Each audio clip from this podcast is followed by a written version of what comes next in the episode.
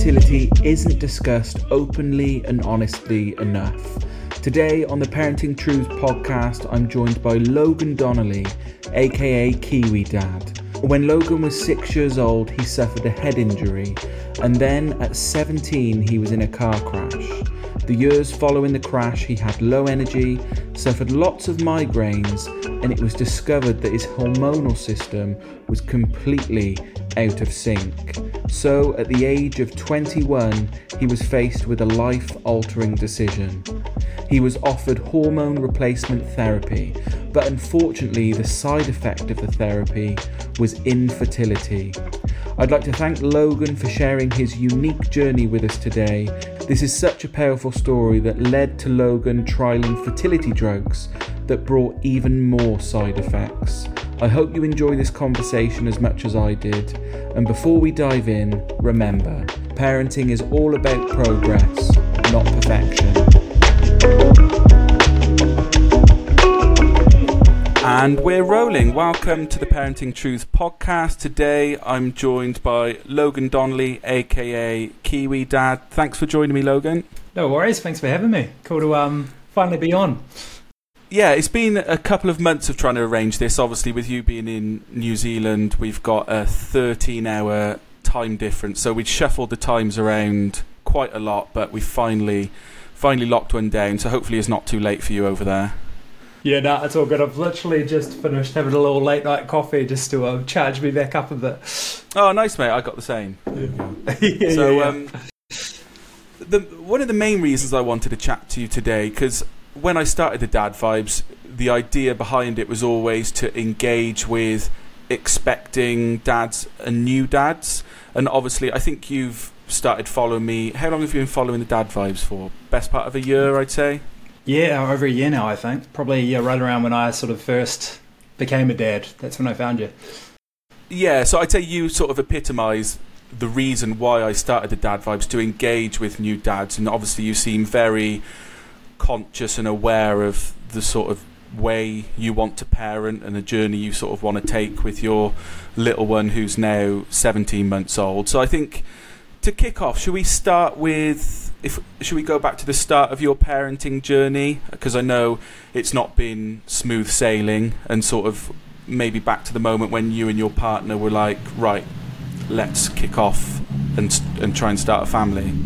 Yeah yeah and I know um, even just listening to the episodes so far that you've had a bit of a, a difficult journey as well which was um, yeah. that was real cool of you to share man. I think it's um, yeah it's really powerful.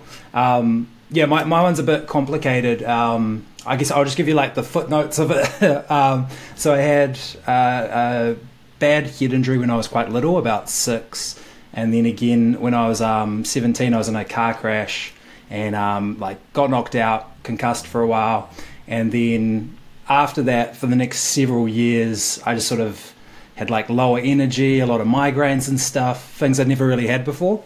Um, and then at 21, my partner Charlie who is my wife now, we've been together since we're about 16. She convinced me to go to the doctors. Um, and then when I went there, they found that my like hormonal system was sort of all over the show. So it would release like mass amounts of testosterone.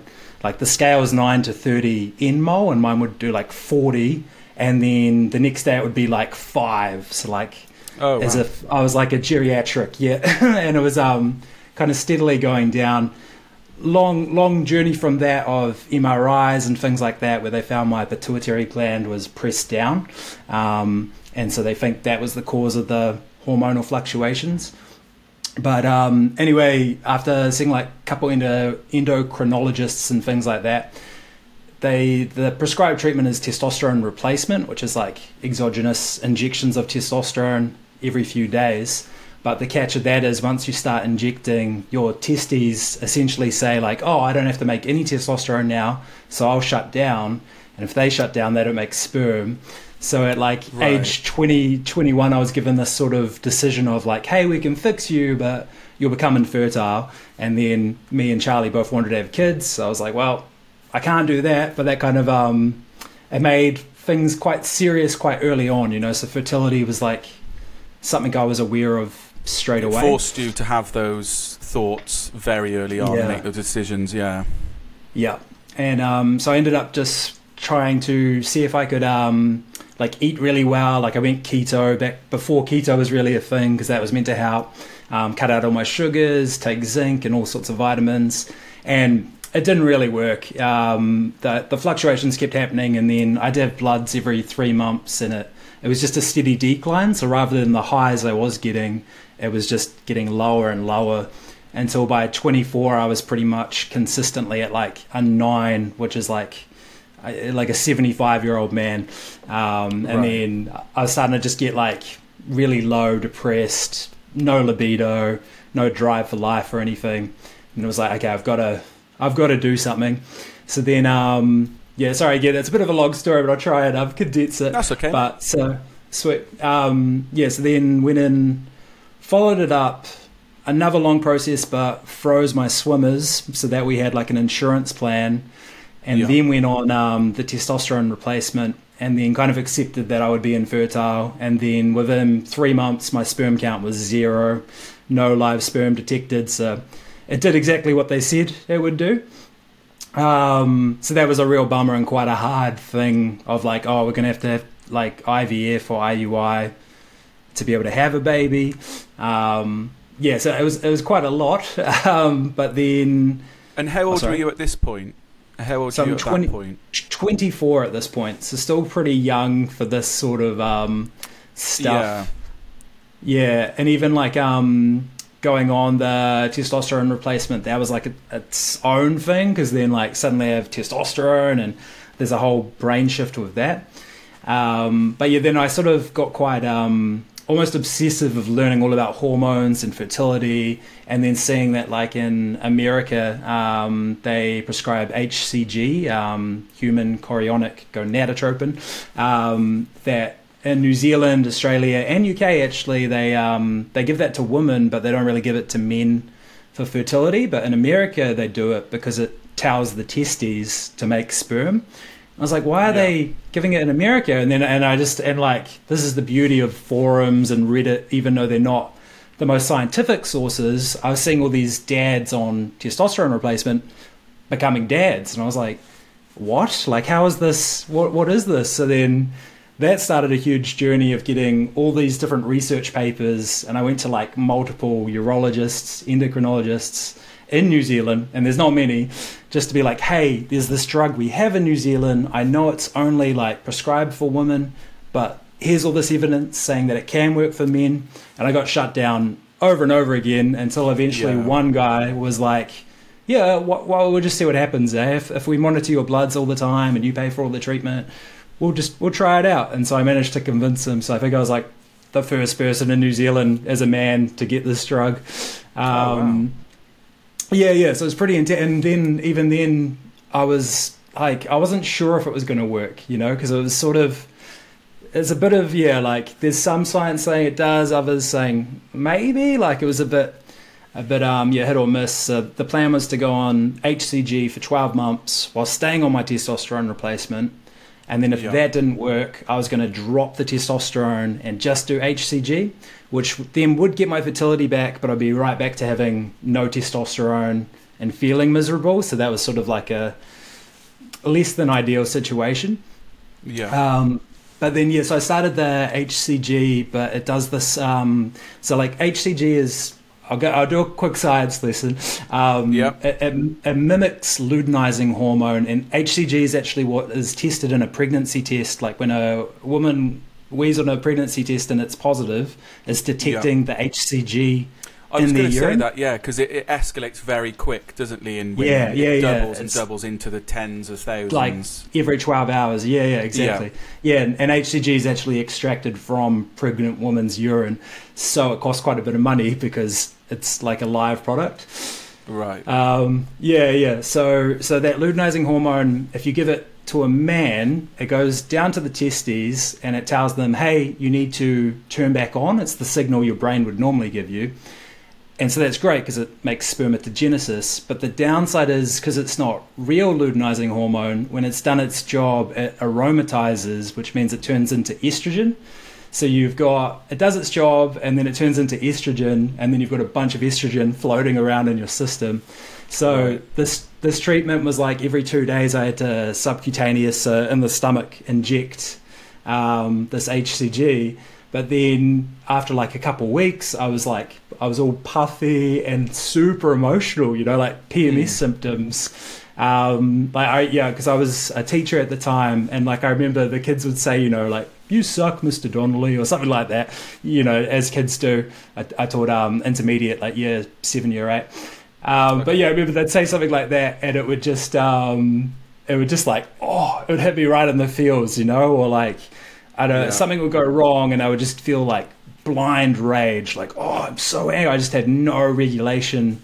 And um, I remember saying to Charlie, like, I don't know if I can do this. Like, I can't handle this constant um, flux state.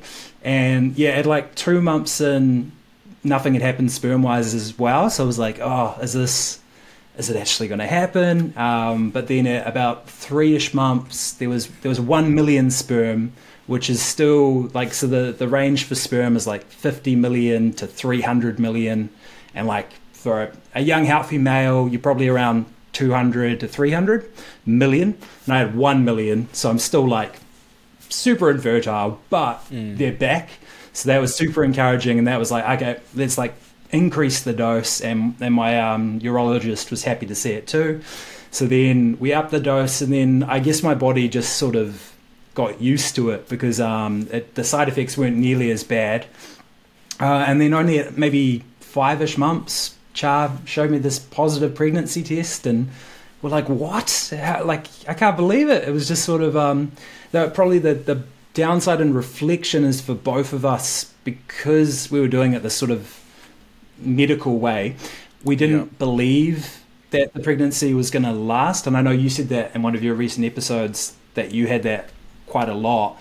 And we had that right up until basically when Delilah was born of like, nah, this isn't real. This weird sort of, you know, like um, you don't want yeah. to believe it, right? Cause you don't want to have to grieve it, even though you will. But like, you try and hold it out. Yeah, and that that was definitely something that happened. Yeah, obviously a, a different journey to you, but it got to the point. Mm. Like I talk about, we've had four miscarriages, and obviously Noah, who was born at five months. But I was chatting to Laura about this yesterday or the day before, and th- there were definitely more positive pregnancy tests in there, but we just didn't really acknowledge them because a positive test really was just like right, okay, that that's step one. Neither of us would commit to the um, to the pregnancy, even seeing the scan at twelve weeks, because um, really in the UK you have a scan at 12 weeks, a scan at 20 weeks, and then you just see, see it through till the baby's born. Um, but obviously, we were scanned every single week for nine months. Um, so even we'd have the scan, we'd see the a healthy baby, but then on the on the journey home, we were like, okay, well, we've seen the healthy baby, but what now? You know, things could have yeah. changed, and it just becomes this huge it just man- manifests in your mind and just yeah c- can escalate quite quickly. So a little bit, obviously, very different to your journey, which seems yeah. very very unique. Um, something that you would never anticipate going on as an adult. So, h- how did you sort of navigate? Because you said your mental health suffered a little bit. How much was that due to the low testosterone and the low mood, but also you just trying to deal with it as well in your own head?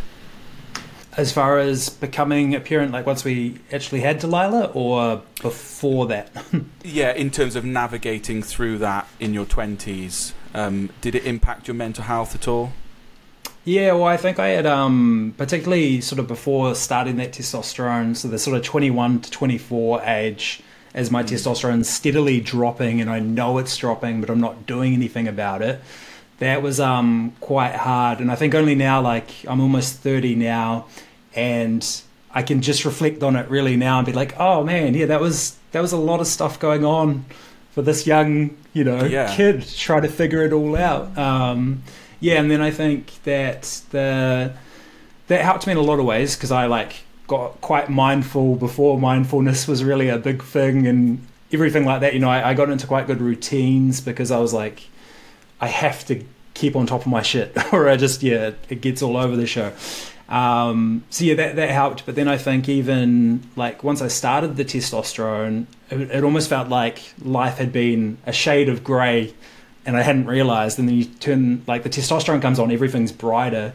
Suddenly I had this drive, you know, like oh man, I like I want to do stuff, you know, like I want to have a career and things. It was like this whole, but then also like you've gone from low libido to now a like soaring libido, and like yeah. like I said, I've been with my partner since sixteen, so then I had to navigate that of like you suddenly have all this like desire, you have to go through that whole head. Fuck, it's yeah. yeah, yeah. It was a lot of stuff, man. It was um, it was tricky, and I think even you when I first started the testosterone it wasn't that I was necessarily more aggressive, but I just sort of had like a fire of like, yeah, like, and almost like a, I've missed out on my first half of my 20s because I was sort of this more like mellow, depressed, low energy, and now I feel okay. good and I want to do stuff, and, and so that probably played quite a big part as well. Yeah. So you're the same person, but now you're this like supercharged version of yourself, ready to rock and roll and and yeah, well, you're, you're almost like you don't know who you are when you first start and like there's like a honeymoon period too right where like because mm. my levels were so low like say if you were to go on testosterone it probably wouldn't be you might feel slightly better because if you're normal and then you go up to the higher levels you might you know do better in the gym or have a bit more energy but it wouldn't be right. significant because i was so low it was just like euphoric almost you know like once it finally started to all click into place i just felt great and yes, that was quite a transition and probably not like the easiest one to navigate, yeah. you know? Going back to that positive pregnancy test, what happened from that point then? So you were unsure whether you could really commit to that positive test. So how did that play out from the moment you saw the positive lines? Yeah, so I think it was um so yeah, another thing is like the studies on HCG showed that there was a much higher rate for miscarriage. The studies were on okay. women using HCG but that that was definitely an aspect. So I stayed on the HCG for about five months into Charlie's pregnancy because we're like we didn't want to lose this baby and me be infertile again. So that mm. kind of shows how far we we, we didn't believe it. Um, yeah, and again, like the HCG was kind of messing with my head a little bit of just constantly being high estrogen and not feeling yeah. that great.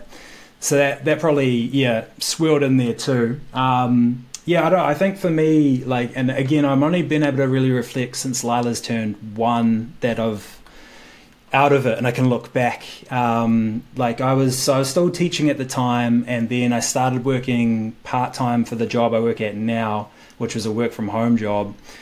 And I ended up like, I was a bit silly, really. Like, I teaching's like 40, 50 hours a week, and then I was doing this job, you know, 10 to 30 hours any given week. Um, right. Like, oh, I've got to, it was almost like nesting, right? I was like, I've got to make money. I've got to get everything yeah. ready. Like, let's get a house. Like, let's do everything. Um, and so I think I really just sort of, it was like one disbelief of becoming a dad, but then another of like, if I am, then I need to tick all these things off before I become one. And so I like really just like tunnel visioned it into that sort of perspective. And then I think I didn't really do any emotional work at all. And I probably a lot of dads are like that. Mm. Of actually like what what being a parent is. I was much more like logic based of like we'll get this and we'll get this and we'll get this and I'll just I'll keep working, I'll keep hustling and like I was trying to get out of teaching and into the job I'm doing now because it was work from home and I was like, oh, that's so much more flexible with parenting. And yeah, I think um when like Delilah finally came, it was just such a shock to the system of that sort of emotional side. Um, yeah. That yeah, there was a, and she had quite a rough start as well, which we can get into. Um, yeah, so it was it was just uh, it's interesting to reflect, and I'm sure you're going through this right now, having your second, um, yeah. as well as your first, of course. It, it's it's interesting what what you say about dads being logical because a couple of episodes ago I spoke to a guy called Kieran from a support service in the UK called uh, Dad Matters.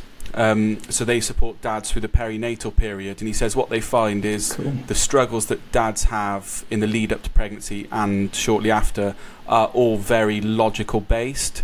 And he gave me an example of a guy who broke down in tears at one um, group because the baby was going to be born, but the extension on his house wasn't ready. And obviously, to anyone looking in, that could be very um, trivial. But when they do, when they dived in a little bit deeper, the reason was obviously he didn't want a new baby coming into like a disruptive house. He wanted um, to have paternity leave with the baby, but now he was going to have to project manage this extension. And he was very logical and matter of fact. And Kieran gave a few examples of um, of that and the fact that almost always dad's um, challenges through the perinatal period are logical, like you say. Um, mm. And I guess it doesn't give them time to immerse themselves in the pregnancy and get sort of emotionally adjusted, ready for the birth.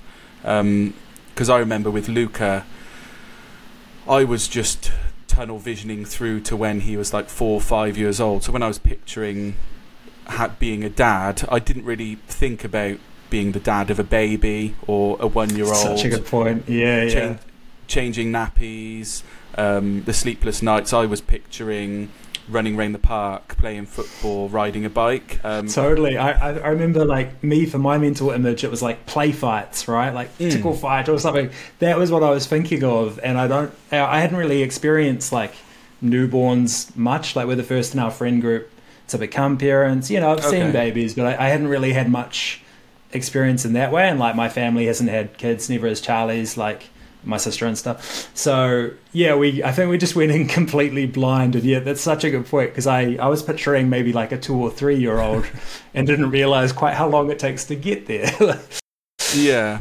And th- and there's so much joy and um, to be had during the newborn stage, which is why I'm quite passionate on the dad vibes, you know, sharing newborn content and encouraging dads to get involved with their newborns because certainly when I became a dad, I remember one of my friends, I think I've shared about it, telling me um, there wasn't much I could do during the baby stage, that you, you need to wait till they find their feet until they're walking till you can really get involved. And he was very hands off.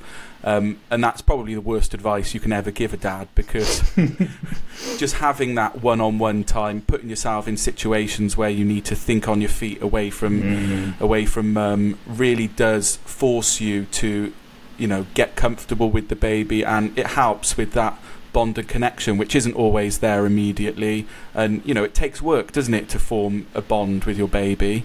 Um, so just by doing things like baby wearing around the house, keeping them close, trying to carve out even if it's five ten minutes of alone one-on-one time with a baby. All of this helps, I think, with dads getting comfortable um, with their baby, which can lead to that bond and connection. Yeah, because I think that's um, like I've I've talked about this on my Kiwi Dad thing of like how you know, women have the whole pregnancy to transition into the idea mm. of becoming a parent and motherhood, where for dads, it's basically when baby is born, you, it's like a, it's not a soft launch, you're in, you know, um, and then and then it is hard too because like if your, you know, your partner's breastfeeding, like mine was, and she didn't want to use bottles because of um, uh, what's it called mastitis. There's a problem with that. Um, yeah. But yeah, so then so you you kind of like, what do I do? How do I where do I fit, right? You're trying to figure out how you can support in the right way.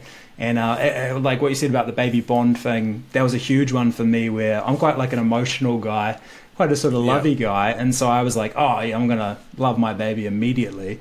And then it, it, probably took me like six months, man, to really, really yeah. bond. And that was so hard for me of like, you know, this guilt of like, am I a bad person? Is this not actually like I thought I wanted this, but maybe I didn't want this? Like, you know, you go through so many sort of negative thought spirals about yeah. it, and then and that actually holds you back from bonding too, right? Because you're like, why am I not feeling this like huge love everybody talks about?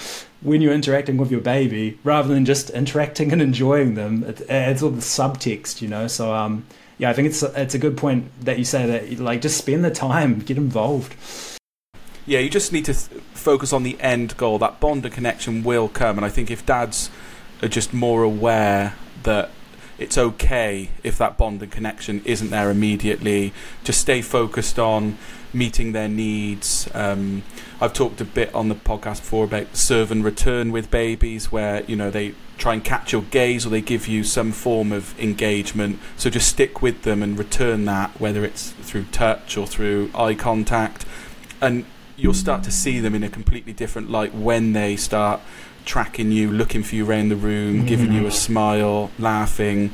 Because um, Mia's five months old now, and we've been on a journey because we had four and a half years with Luca. So it was very yeah, much. Yeah, I'm wondering that because that's such a big gap, right? Like you would have fully adjusted to one child parenting life, and now yeah. you're right back to that that beginning stage again. I remember you said, I think in your first episode, that it was actually more of a struggle than you had anticipated. Yeah, it was. I, I, didn't. I just assumed Mia would come along. She'd fit into family life, and and she did to a degree. But I, I was so immersed in like Luca's life, and we did everything together. I've not got a huge social life. Like my life just revolves around my family, um, and I love that. Like time with family is all I really need. Like I'm more than happy with that. They, they give me everything I need. Um, so yeah, just immediately I was just hit around the head with life is changing. Uh, so I just had to realign my expectations, um, just acknowledge, sort of let go that, you know, that one on one time with Luca won't be as frequent as it was. Obviously, working with him through the fact that now he's got to just um, be a bit more patient. Um, the fact that we've got a baby that often cries um, when they need something. Um, but now, fast forward five months, it's as if Mia has always been here. It's the new normal, and I couldn't, I, I, and I couldn't imagine life without her. Um, and we're about to enter in when she's ready, like the weaning phase, and then within you know six to eight months, she'll hopefully be finding her feet, and then we enter into the toddler years. So we've got all the good stuff to come, but definitely the fourth trimester with babies is tough for anyone. I think whether you you're it's your first, second, third whatever the age gap, I think, yeah, all, all, all you need to do is just be responsive to their needs 24 7 so it can be it can be challenging yeah. yeah. I think that um, managing expectations thing is such a good point that I've like mm. reflected on quite a bit. Where I think that's where a lot of my like struggle came from was like trying to I, I, I like I was such a routine person of like I go to the gym in the morning and stuff like that and that's like how I keep my mental health good and then yeah when all that stuff has to be pushed all the time, I would get like resistant to it, right? Like I'd be like, ah, oh, but that's that's what keeps me grounded, and that that'll make me a good dad and partner by going to the gym. Like I need yeah. this, you know, and then and then that creates this friction, and yeah, if I had have just like gone with the flow a bit more and been like, oh well, all good, I'll get to the gym eventually, you know, maybe for the yeah. next three to six months, I just drop that for a while. It's all good, yeah. like those things do become quite stressful. So even something like if I wake up and I'm like, right, I need to mow the lawn today, and I'm adamant that I'm going to mow the lawn. That's a good but, point. Yeah. But Luca's vying for my attention, but still I push on and try and mow the lawn. He's trying to get involved, and obviously he's a petrol mower, so it's a little bit dangerous, and it just all becomes super stressful. Whereas if I'm just like, I can just mow the lawn tomorrow, or mow the lawn when he's at school then it just saves all of this stress. And obviously, that's on us as parents, isn't it? Um, and I've got, you know, we moved into a new house last August, so I've got a list as long as my arm of things that need doing, and more often than not, they're just put to the back of the list over just spending time with the family because I'll get to them. I'll clean the garage when it needs, when I have time. The lawn will be mowed when it when I have time. So yeah, it's just prioritizing those. And that's it as that it's not actually as important as you think it is. But like mm. at the time, the lawns are such a good point. Like even um, I mowed the lawns yesterday for the first time in like three weeks. It's been raining heaps, but like it, it was like a jungle out there. But every time I went to do it, there was just something else, and I felt that like even now that like oh why can't I just go mow the lawns? You know, like and then yeah. then again it's like is it actually important? Nah, like who cares, man? It's not that big a deal. Like yeah. yeah. And yeah, a, a, tip for people is just make a list of your of your odd jobs that you need to do around the house, and just when those little windows crop up, just start ticking them off. Like uh, my neighbour looked at me really funny the other day because I had a window of 45 minutes. I was like, right, I'm going to mow the front lawn, but it was a little bit wet. It wasn't really optimal to mow the lawn, and he was looking over, thinking, yeah. what is he doing? And I just, I just yeah, wanted to go yeah. over to him and look, mate, I work. I've got, I've got two kids. I have no time. That lawn's getting. This is mowed. my window. Yeah. Even, even though I just basically ripped it apart and it looks, it, it looks awful, but it's mowed. Yeah, now so, that's I've I've got like multiple notes of just different lists of things like oh okay. yeah, there's something to do and but then also I find sometimes I like I just need to not as well. You know, like you'll have that window, an hour, whatever, and sometimes I'm like, nah, actually, I'm like I'm pretty cooked. Mm. I just need to like I need to watch YouTube right now. So you know, like and making time for that as well because I think that, that was another yeah. thing I did in that fourth trimester of like, okay, she's asleep everything must be done now, you know, like and that you burn out, right? You just can't. Yeah. It's a delicate balance. Yeah, because you don't carve out any time for that headspace, do you? Just to mm. get lost in your phone or to read a book or anything like that. So, going back to when your little one was born, how did you find that initial perinatal period, and how did you sort of navigate through that first year? Yeah, so it's um, yeah, it's an interesting one. So my daughter was so we started at the birthing center, which is like not the hospital when my wife was in labor, and then there was like um, fa- failure to progress, and the midwife was just like a little concerned, so we moved over moved over to the hospital, um, and then. Delilah ended up coming naturally, but when she was born, um, she wasn't breathing at all. Um, and then the it just so happened that the hospital that night, there was like 12 women in labour. New Zealand, Tauranga, small small town that that's the whole ward maxed out and obviously we weren't booked in so they had to like make a makeshift room for us um, and then yeah so delilah comes out she's not breathing they take her over to like the little sort of cpr area um, and then they go to put this hose in to suck out like the phlegm stuff but the hose isn't working because this was a makeshift setup for delivery. Um, and so they've got an oxygen thing, so they're putting that on her and they're trying to get oxygen in that way, but she's not actually breathing.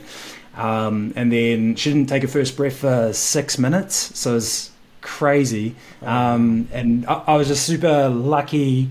This is the good dad logic brain. I just followed the tube that wasn't working underneath, and then I could see that it wasn't like plugged in properly. And I was like, "This is like like five minutes of Delilah not breathing." It's like that was hey, on hey you. guys, is this not? Yeah, yeah, they didn't oh. because they checked all the top things. I went under it, and then yeah. Anyway, plugged it in. That at, at that point, I think they would have taken her to another room very quickly. Like it was very much like we had. I think there was like six nurses, three doctors in at that point. It was just getting but it was a very stressful start. Um, mm. Yeah, and then they managed to get the phlegm out, and then from there she got put into um, SCBU, which is like the neo, I don't know what you guys call it in NHS, but like the neonatal yeah. um, ward, and they did like a deeper thing of getting the phlegm out. Um, and then she had like a infection in her blood markers, and it was like quite dangerous. So they just hit her with like two different very strong antibiotics um, but that like really messed up her gut and stuff. And then Charlie had to stay with her for the first three nights. They stayed at the hospital. It was during like New Zealand got COVID a lot later than you guys did. So in 2021, we kind of got our full spread then, and that was right. You locked down in the immediately, hospital. didn't you? Did, did yeah, yeah. When we got one case, yeah, and then we had yep. when you guys were going through it, we had one year of no COVID, everyone normal, and then when everyone else kind of got back to normal, COVID finally got us, and then we were going through this like weird kind of what you guys did, somewhat lockdown, somewhat not, and anyway, the the problem of that was that you were only allowed like one person in the hospital with you, that being me. You had to wear a mask the whole time, and at uh, 7 p.m. you had to leave. And so Charlie's there for three nights, and I can't stay the night. I, I, managed on the first night to convince them to let me stay till like midnight, which was good. Um, but yeah, so that was like quite a rocky start of like she's there on her own with Lila, you know, three nights and trying to breastfeed, and yeah, Delilah's still having like bloods done all the time to make sure she's okay. She's getting these antibiotics. Um, thankfully, like breastfeeding actually worked pretty well. Um, but then yeah, from that we're not sure if it's the antibiotics or what, but she got really bad reflux, like one of the worst cases that some of the doctors had seen, and it lasted months. But I mean, like she would fall asleep, she'd be fast asleep, she'd be lying down, you'd literally see her just poof, vomit would just come out of her mouth, oh like projectile, and she'd just wake up. And that would be, yeah, she'd sleep for maybe 20, 30 minutes, vomit, screaming, keep screaming until she passes out, passes out, vomits again. And so that was like pretty much our experience for the first, you know, three to four months, and then trying like medications like um, which are Gaviscon that didn't work. I think it's called Gaviscon, um, omeprazole, which does help because it makes the, the vomit really solid, so it can't come out. But she's still trying to vomit, but it's too solid, and then mm. it makes you constipated. So then they wanted to put her on like some, you know, stool softness stuff, and then we're like, okay, we don't want to get her on a bunch of meds. So we didn't do that, and then so the reflux came back. So then we've got like up until I think we started solids pretty early, like five, six months in, to try and get on top of it, and then it slowly got better to the point where it finally went, and then she kind of like started sleeping normally and stuff. But yeah, for the first, I don't. It's always hard to remember exact time, but yeah, somewhere in the three to six month time, we'd only get maybe forty minute sleeps all the time. There'd never be like, you know, we hear about these babies that sleep like 10 hours overnight and we're like, what? Like, even if two hours happened in one slot, we'd be like, yes. Like, so that, um, that was really hard because that just like wore us down so fast. You know, it's, you just burn out not sleeping. The, um, the sleep is tough, isn't it? Because it is a form mm. of torture. And certainly in babies, they have like whether it's 30 to 45 minute sleep cycles, and some of them can stitch those cycles back together with little, you know, intervention from an adult, but others, like Mia, was sleeping for long stretches. Now, over the last couple of months, or yeah, couple of months, she literally every sleep cycle, so every 45 minutes, it's just, it, it's not a huge ordeal because she just needs to be rocked slightly or popped on the boob and then she's back to sleep. But it, it can be intense, especially when there's no end in sight. Yeah. No, totally. And I know, like, every time you hit one of those regressions, right, teething or whatever, like, we get flashbacks. We're like, oh no, like, is this, is it happening again? And it's, if a couple times, it's been like a week of, yeah, like those sort of 45 minute to one hour um, ones where she wakes up and, like, I don't know if it's just because of the reflux time or what, but when Delilah wakes up, she's like, she's angry and she's awake okay. for like as long as she was asleep. Particularly the fourth trimester time is like kind of shrouded in almost like a bit of misery, to be honest, of just this like, oh, we were just ruined and our mental health both just went. It was yeah, it wasn't the best time. Uh, and what motivated you to start Kiwi Dad and start sharing content online? How old was Delilah when you kicked that off?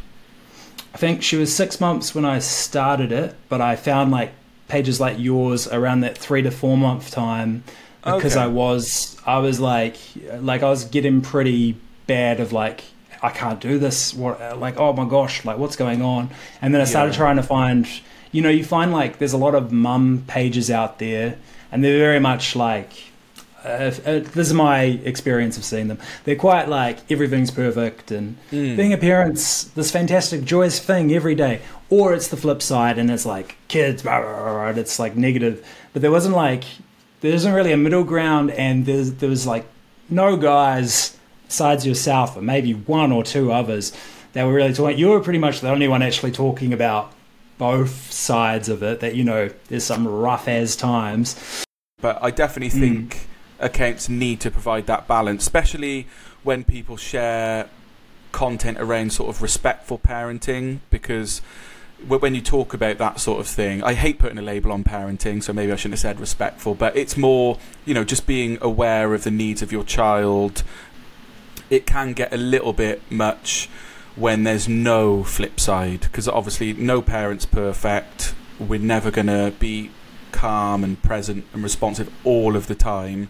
So I try to find that balance more so now than ever. I've got, you know, two little ones and I appreciate how challenging the newborn days are. So I try and provide a balance of content, I think. hopefully it comes across. Yeah, no, you do a great job, man. It's um, yeah, I mean that's exactly it. Was that there's there's just so little out there for mm. that exact thing of the balance. Um, yeah, uh, I mean that's kind of what kicked me off was originally. Oh, so like, oh, the cost of living and stuff's been terrible in UK as well, right? It's gone yes, up heaps. Yeah. I imagine. Yeah, yeah. yeah so uh, back when Delilah was sort of first born, then my wife didn't want to go back to work um, after her maternity leave ended, and so I was like frantically trying to come up with a budget to see if we could make it work. Um, and then I sort of figured out all our expenses and different things to save and our neighbors, uh, just the house across from us, that had a baby. And I was like, bro, I saved like five grand doing all this blah, blah, blah, blah, blah. And he's like, oh, can you write that down, man? And so I wrote it down and made like a little guide. Um, and then I posted it on Reddit New Zealand and it just blew up. It got like 100,000 downloads and oh, all these wow. people saying thanks and stuff. Yeah, yeah, it was really cool. And then um, like our local, we're like, uh, I'm sure you have like breakfast morning shows. Um, yep. They yeah, so they got me on to talk through the guide on TV. So that was real cool. And then they're like, "Oh, where can we find you to get this stuff?" And I was like, "Oh," um, and then that's what started me of like, "Oh, I'll make a Kiwi Dad thing of budgeting stuff." And so that's where it first started was making that stuff. Um, but then I quickly was like, "Oh, this isn't like." This is what I want to talk about all the time, saving money. Like it wasn't, I was like, I'm, I'm not going to stick at this. But then that like led me into like, I'd already followed pages like yours and I was like, oh, I could just make videos. Why don't I do that? And then that's kind of where it started. And as it's yeah. progressed, it, it's almost like a therapy, man. Like I've, I love it. I just, it's how I reflect on everything and it, it makes me think back of how I was raised, you know, and like different things in my childhood where I'm like, huh, that was pretty like, that wasn't ideal. That's probably not the best way to do things. And you know, you I think as a parent, you start to realize, yeah, how you were parented, right? And all yeah. these like little f- habits, even that you might fall into. Like I find sometimes I get quite like not angry, but you know, frustrated if something doesn't work. And then I was over at my dad's house not too long ago, and his dishwasher wasn't working, and he started swearing at it and whacked it. And I was like, oh, that, that's you. Like this is even my feeling. I'm just emulating what I saw. Like, and it's like, yeah, you just piece it together, and it's um, yeah. And I think like that kind of stuff. I, I look for it now for things to share on Kiwi Dad, and by looking for it and my just yeah own parenting experiences, it's just yeah, it's this awesome therapy of like every time, even if like me and um, Charlie have an argument, I try and really like check myself now and be like, oh, like did I like did I react in that situation or did I respond? You know, like did I mm. just immediately go with that emotional state or did I like take a minute and then respond in the way I wanted to? And yeah, it's it's just all those little things, right? And it's quite cool because I think I'm a better person for it. Which is um, what, what's your experience been? Do you think it's been quite good for you? Yeah, definitely the dad vibes. It's just naturally evolved over time, um, and the biggest tip I can give to people wanting to explore growing on social media is just trying to make it a healthy part of your life mm-hmm. instead of a, a, a habit that is causing you problems. Because so many people, I'm sure you've seen the posts like uh, taking breaks from social media or they're burnt out. Even I've seen accounts with you know hundred thousand followers. It all becomes a bit too much. But the biggest thing is just trying to make it a healthy part of your life. And I'd say that the dad vibes um, is my creative space, and it's just a place where I can express my feelings, and definitely it becomes therapeutic, um, which allows me to keep showing up every day. So just try and make little tweaks that allow you to make it a healthy part of your life. So if you need to sit down on your laptop and open Photoshop to spend three hours writing a post, or creating a, uh, an Instagram um, reel or something like that, that's not going to work because it's not sustainable. So mm. everything I pretty much do from the dad vibes is via my phone um, because I can do it, you know, when my little one's napping on my chest or um, in 20 minutes before I go to sleep. So it's just creating little habits that make it manageable if that's what you enjoy. Is it been a positive part of your life? Are you, are you finding that you can show up every day, or do you need to take breaks from it? Yeah, so I think like um yeah when I first started and it was more that budget sort of stuff. That was when Yeah. I like one trying to fit that in during the first you know six months of parenting, very difficult and like Mm. figuring out how to do video editing and all that.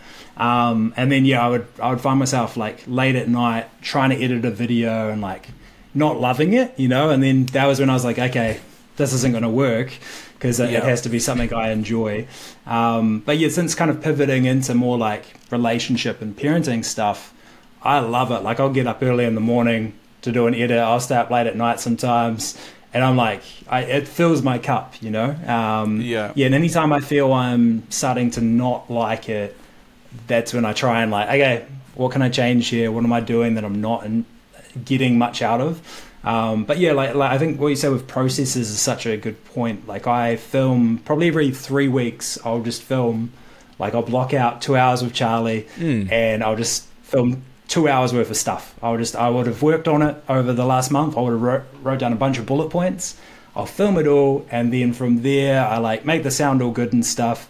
And then I've got CapCut on my phone, or I just have my computer, and I'll just like play away on a clip to the point where now I've got like I've got about six clips preloaded, so that if I'm you know if that week is real busy or whatever, it's all good. I've got I've got ones already ready, and then whenever I've got another time where I'm just like, yeah, I want to do some editing, I just make a bunch more, and, and but that took a while. Like I mean, I've been making stuff uh, a year and a quarter now, something like that, and yeah, like it's it's just now that I've finally got it to a spot where I like don't feel this. Oh, I've got to post something. It's all flowing along quite well. So Yeah, Yeah. I think you quickly become burnt out if you're if you need to sit there and think what to post, and it can. I've spoken to a few people that say, you know, like they post, I don't know, twenty or thirty times, and that's it. They say they've got. Like they've said everything they need to say. No one's engaged with it. I've spoken to no one. It's, it's sort of game over. But you need to sort of look at content in isolation as like pieces of evergreen content. Like the, the if you're starting an account, the post you make now you can share or repurpose or rewrite 12 months down the line when you've got a much more engaged audience. And for me, obviously, I share a lot of carousels, um, which are like 10 slides long. So it might take me 30 minutes to create that, but that isn't just one post. That carousel, individually, those those slides will be shared over the course of the year. Um, so I will also use that as maybe a script for a video. I will also use that as um, the base of an email to send out to my email followers. So that 30 minutes is actually, if you take all of the individual posts, so minus the first and last slide, you've got eight posts in the middle of that carousel, plus the carousel, so that's nine, plus the email, plus the video script. Um, so you're looking at you're looking at 12 12 pieces of content from one carousel. If I make 10 carousels, that's you know 120 pieces of content. yeah, that's awesome. Because a few people have messaged like, "How do I churn out so much content?" But it's just thinking of it in that sort of level, and you'll notice that all of my posts are quite watered down. It's just like a white background with black text and maybe an image. Um, because way back I was using Photoshop. I was trying to get them all to sort of slide nicely from one slide to the other. Um, so I was getting like the middle, the middle image perfectly positioned Oh yeah, you're gone. Yeah, yeah, yeah. so, so that it can transition. And I was like, this is completely pointless. All I need to do is convey my message. So I stripped all of that back, and a carousel went from like three hours to like 30 minutes.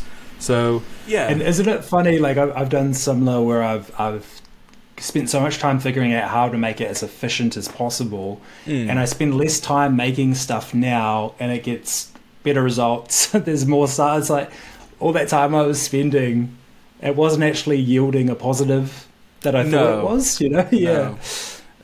Yeah, you just need to get um, clever with and efficient with how and where you put your time. Certainly, when you're growing an engaged audience online, there's so many avenues you can go down. Whether it's growing an email list, putting out a free download, putting out a paid download, creating a website, podcast, videos, reels, TikTok, like this.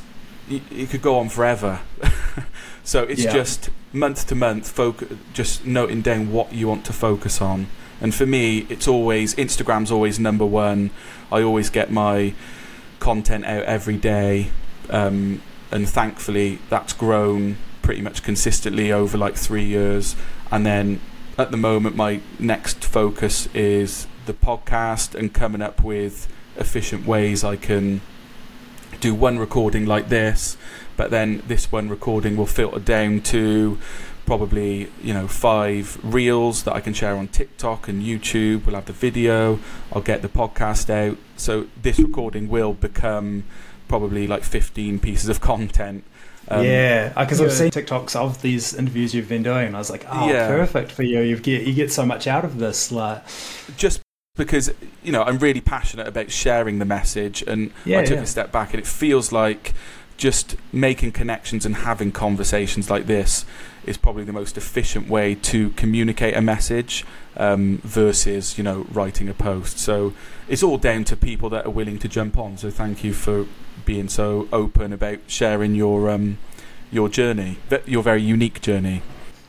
No, it's all good, man. I think it's so cool. I think as well, like the amount of dads this could help, or even like like mums hearing something and being like, oh, that's why they're doing. You know, like the extension thing you talked about on the house, like yeah, the emotional undercurrent of that. Like I know so many, like yeah, my neighbor he started doing all this house reno stuff when the baby's born, and then the mum's like, what is he doing? Like you know, why would he do that? And it's like or duh, like he, he doesn't know what to do with himself, so he's trying to take control of that area. Yeah. And like I did the same thing with my budget guide thing of like I, I was way too into it. I compared like every power company there was, every internet provider, just to find any saving, you know, which is like I didn't have time to do that in the fourth trimester. like that was a terrible time to do it, but yeah. I didn't feel in control of myself. So like that and again only now looking at it i'm like oh yeah I, I, see what i'm doing there i'm finding something i can control and just yeah. diving into it like yeah but i think that when you hear that from other people like us talking right now that then can lead someone to be like huh maybe i'm doing that you know like it's yeah Absolutely, there's so much yeah. power in it yeah um one thing i did want to touch on before we sign off was during your um your journey and when you said you had to freeze some of your sperm when you were in your early twenties. Did um, did IVF ever become a consideration for you f- for you guys, and how does that play out in New Zealand? Is is that on the? Do you have a national health service over there? Yeah, yes. Ours is quite similar to yours. I think your guys okay. is better. Like ours is, um, yeah, our hospitals and everything. It's all included, but you guys can get like operations and stuff like elective ones. I think we have to pay for that privately most of the time. Um, yeah, so it's a little different, but yeah, quite similar. For fertility stuff, um, it's pretty. It's getting better now that there's some public funding, um, but it used to be pretty much you went private. So right now I've still got sperm frozen over in Hamilton, about two hours away, because they keep them for ten years if you keep paying every six months. So I've got them there just as a yeah a safety net. Um, so you've got this little 24 year old version of me sperm sitting there nice and healthy. Um, but yeah, so yeah, IUI is quite um, easily available, and that's that um, turkey baster shove it up kind of thing, not super effective. Right. Um, IVF, so in New Zealand, IVF is $10,000 per treatment.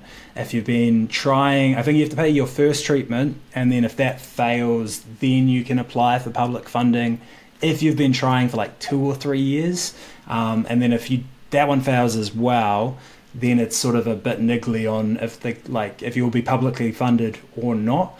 Um, right. But yeah, you're looking at about ten thousand dollar uh, so five thousand pound um, upfront cost, and yeah, yeah. at um, you know that sort of young age, it was just not going to. Um, it was scary, and and yeah, like the amount of sperm I froze is enough for eight attempts, but like IVF can use like five attempts out of that. Like it's eight different ones yeah. that can be put into an egg. Yeah. So um, yeah, we were kind of trying to avoid that as much as possible, as well as for like the invasiveness on Charlie having to go it's through that because IVF is yeah. yeah. From everything I've heard, I mean, I haven't gone through it, but yeah, we, we looked into it quite a bit, and it's um, doesn't sound like a, a fun time. So yeah, no. we are trying every other avenue we could before that. So um, yeah, but then HCG um, that I used, they've stopped supplying it to Australia and New Zealand because America ran low because of COVID. So now we're going for a thing of future babies. What are we going to mm. do? And so I'm I'm currently like I've got a appointment in three weeks with Fertility Associates, the people I did it through, um, to yeah try and find an alternative. There's another one that's more expensive more powerful, but I'll have to go through this process again of trying to get um, get it approved for use on me as as a man. So yeah, it'll yeah. be that journey all over again. And can you lean yeah. on the same doctor or that, that you used before? Yeah, or so the doctor I used before, he could get HCG, but because you can't get that anymore in New Zealand at all, he can't do it. So now I have to go through another another consultant um, yeah. to get a- HMG, which is human. Oh, I can't remember menopausal gonadotropin. Yeah, and that's like um, luteinizing hormone and follicle stimulating hormone, and it comes right. from like um, like afterbirth and um, oh, what's it called, umbilical cord cells. So it's even harder to get. Um, yeah, yeah, but it works. It works really. That one's like super effective. But yeah that'll be its own thing. Yeah. So um, yeah, the fertility journey is going to probably happen all over again, and we'll see yeah. how that all goes. But yeah.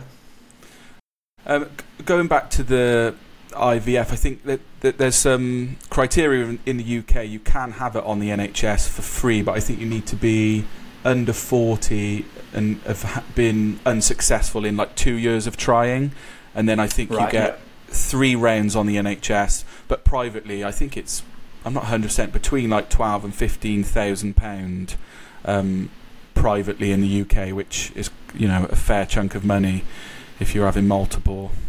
Yeah, and like you can imagine if you're doing that, like you spend all that money, the invasiveness of it and all that work, yeah. and then if it doesn't take, or it does take, and then you have a miscarriage, I can't even yeah. imagine that's such a longer process to then have it not happen. Like the emotional turmoil of that would be very heavy. Yes. Yeah. Do you have any um dads on that are, have gone through that process? Like, do you have any lined up? No, I don't. So if there if there is any um, dads, yeah. feel free to reach out. I've got um, a list of about fifty or sixty guests to work through over the next couple awesome, of years. Man. So I'm just prioritising. If people have messaged me and I've not replied, replied apologize, I apologise. Um, so I'm just working through everyone. I'm trying to focus on UK only at the moment. Obviously, you're an exception um, because of the because of the time difference. But I've got quite a few people from America that I'm going to try and get on. So yeah, definitely IVF is something I want to dive into because um, it's certainly in the. It's such an interesting topic, and yeah, yeah, you can just imagine people hearing the journey, especially people that are, are just starting it.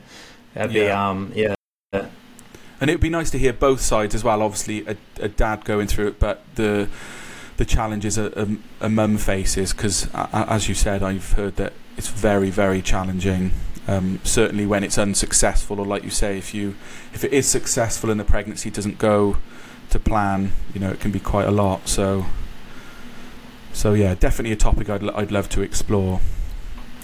Um, before we sign off, I've got three quickfire questions that I'm asking all guests. So if you're ready to rock and roll, I'll fire them your way. Um, yeah, sure. So, knowing what you know now, what parenting advice would you give yourself before you became a parent? I don't think I would listen, to be honest, even if I had been able to tell myself. but um, yeah, I think honestly that the biggest one is that like, yeah, just go with the flow be chill, man. Like, just don't don't try and control the uncontrollable. It doesn't have to be what you're picturing. Just take each like day, hour, minute at a time. Um, yeah, and avoid fixed plans. That's probably a big one. Like if you you told friends that you're going to meet them on Friday, or they can meet your child on Friday or whatever, and you said that on Monday, and then Thursday was an awful night, and then Friday's coming, and you're like, no, you got to clean the house, all that stuff that's just you don't need that stress, man. Just don't. Um, yeah, don't take it each day at a time, and don't don't fix any plans for like a good six months. Yeah, just immerse yourself in the bubble. And, yeah, and let people come and go. Um, what's the one thing you feel you need to work on as a parent? Oh, one thing. It's so tricky, yeah.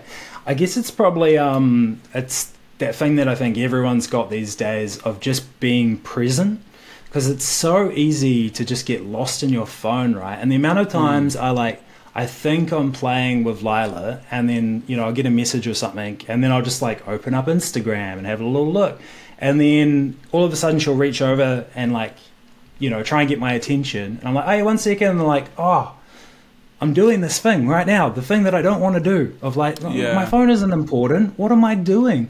But like, it's so. I think everyone's attention is so short now because of social media and things like that. Yeah, it's uh, you actually have to really actively practice being present, and like, I think too with with particularly like young kids. It's great now that Lila's getting a bit older, but in those early, like you know, twelve months there's not that much to do. It's quite the same thing over mm. and over. So it's actually hard to be present, right? Because it's like it's kind of monotonous. Like, oh yeah, we're we're building the block again, you know, whatever, yeah, yeah. whatever the thing is, um, and you can change that up by changing things up and doing different things. But it, it, it can be um, it can be quite difficult to be present. So yeah, that, that's one that I'm always working on, and I don't think I'll nail it, but just being aware of it helps. Yeah, and I think I've removed my Apple Watch because I've realised that even when your phone's put aside, you get notifications to your watch. It's it's impossible to disconnect, and I've got the new um, iPhone, and I, I, need to change the settings because there's a dimmed light on it now, so it never actually turns off. So even if it's in the corner, there's the screen's always on, but it's just dimmed. So naturally, your eyes are just drawn. Any notifications mm. coming through, mm. um, and it just feels like everything is wired just to draw you back to that technology. So yeah, it, it's definitely important yeah. to be a consciously done, um, aware of that. I've put like all my social media apps in, in one place and I've turned off okay. all the notifications so I have to click on it to open them up. And I've got like this rule that I have to write. I've got like a micro journal in my notes and yeah. I have to write one sentence before I'm allowed to open any app. And normally yeah. by the time you write, you know, like I'm doing this right now, that's sometimes enough to break the cycle. And, and just going back quickly to what you said about attention span, I've noticed. So, so our little one is five now. So he's when we sit down and watch telly. Sometimes I hand him the remote so he can pick what he wants to watch.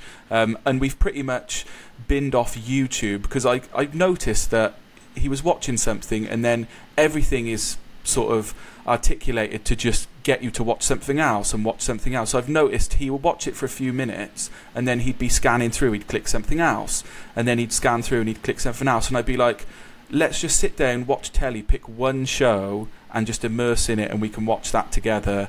Because, yeah, YouTube is very much, certainly for little ones, too much sometimes when they can't just sit there and watch something. So, again, my fault as a parent, and it's on the parent to manage TV time and um, to keep an eye on that. But so man, like when... you gotta you gotta do it sometimes, though, right? Like on a rainy day, there's nothing to do.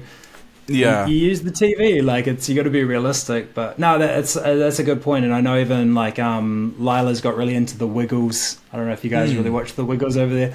But I noticed them, yeah. that like um, right, check them out. They're great. Um, but yeah, like there's there's ones on YouTube that are like uh, 40 minutes and it's all their different songs. And I know she doesn't actually like that one nearly as much as if it's like a YouTube clip of two minutes because it has the Wiggles intro every time. Yeah, it's like oh wow, like she's that hooked that she needs that restart of like the theme song at the beginning plays yeah. a theme song. If it's all of them at once, nah, it's it's too boring. Like she'll say bye bye Wiggles and try to turn it off. So okay. and even the the content creators on YouTube that have got like tens of millions of followers, like they're well aware of what vi- what they need to put in their videos to engage kids, um, and they're all very loud, quick fire. Welcome to the show. We're going to do this. We're going to do that, and you know, there's bright colours and there's things flying in and cut scenes, and it's just all too much. So certainly over yeah, the last yeah. month, we've taken a step back from YouTube, and you know, we'll watch, you know, something a bit more engaging like um, that we can relax and watch like a movie or Bluey or something like that that isn't so How good is Bluey? Yes, good mate, very good. yeah. Um, apologies, bit of a tangent there. So the No, no, it's a good topic. the final question is, and I probably need to reframe, uh, change this one up because a few people are struggling to select just one. Um, it's probably a big ask to ask people to mention just one, but it's what's the best thing for you about being a parent? Oh yeah, that is hard. Eh? I think um, I'll just go with what first comes to my mind, and that's that like that flipping of like the me to we thing of like I think you don't realize how sort of narcissistic and selfish you are until you become a parent and it's not about you for the first time. And then it's like, oh, and, and I think initially I, I found that quite hard. um, but but it's nice, like even you know when you work before before and when I'm working, you know you're making money for yourself, you're paying your rent or whatever, buy drinks, whatever you know. But now like there's this thing of like every time I'm working, I'm actually like providing for my family. They need me to work, you know, they need me to be able to pay the bills. And it like it just adds this whole different tone to it of of like purpose, right? Like yeah. it's it's not all meaningless. And and not to say it was meaningless and if you're not a parent that it it's meaningless, but it adds a lot more meaning to me of like everything now has way more meaning and even like the pillars of identity of maybe like before if I had have changed jobs, it would have been like, who am I now? You know, like I remember when I stopped being a teacher and doing what I'm doing now, which is more like project management stuff. That was like quite a big shift of like, right. what, what, yeah, who, who, who am I if I'm not a teacher? Where like once you become a parent, you've got this one constant pillar, and the other ones aren't as important. You know, like if I was to change careers right now, as long as I could pay the bills, cool. I'm still me, and I'm still like dad to Delilah, you know, like, and I'm still like husband to Charlie. It's like just this more, yeah, I don't know, it's, it's more pure, I think, in a way. It's less about you and about your family, and it's yeah. cool. I, I, I didn't expect it quite to the level it is. Yeah. Interesting what you said there about career as well, because what I'm noticing since starting the podcast is I can chat to all these people, be it authors, um, parents, psychologists, but the one thing that makes us all the same is that we're all parents. We all share the same struggles, and we're all on unique journeys, but we can all lean on each other um, and give each other advice and help each other through. So, yeah, it's definitely something that makes us all very similar. It brings us all together. Yeah, it's interesting too, because like I've talked to a few dads, and I can tell that they're more hands off, you know, and they're not super invested. And I, I always find that interesting of like, oh, you don't, yeah, you don't have to actually go all in on parenting. I don't think it's a good thing necessarily, but not everyone does dive in. And, and I think of like my parents and their generation where like maybe dad just worked and that was the expectation, right? He worked and provided, but he didn't have to be like a loving parent. Mm. My dad was, he was great.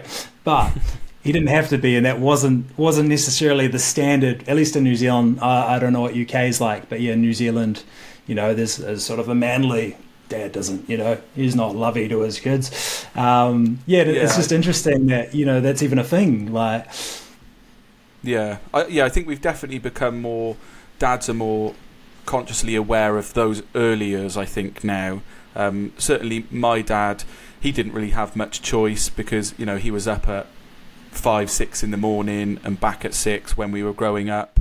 Um, so when we did spend that, you know, he, he, was in our home, but when we did spend that quality time with him, it was very special and memorable. So it was, it was my mum, because my dad worked on weekends as well. It was my mum that took me to football matches every Sunday for like ten years. But when my d- dad did finish work early and rock up on his motorbike, I'd be in the middle of a match. I'd see him walking over. Like I actually remember, even now at 35, those moments because they were few yeah. and far between, but they were special because I knew he was working for us.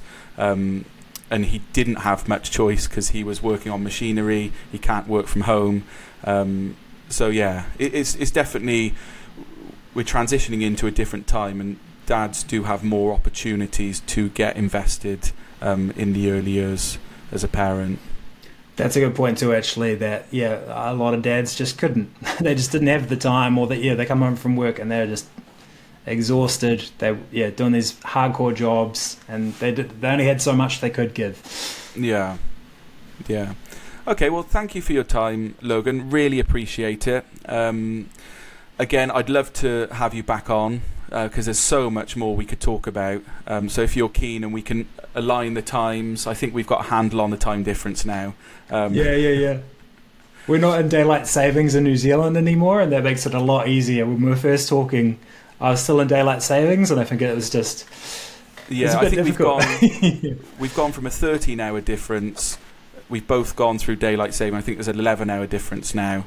Um, right, gotcha. So yeah, okay, mate. Well, have yeah, a good no, sleep. Perfect, man. Cheers. Yeah, I'm probably a bit too wired now. I'm gonna have to chill for a bit. and we'll catch up soon. Thank you, mate. Awesome. Cheers, man. Thanks for having me. Bye bye.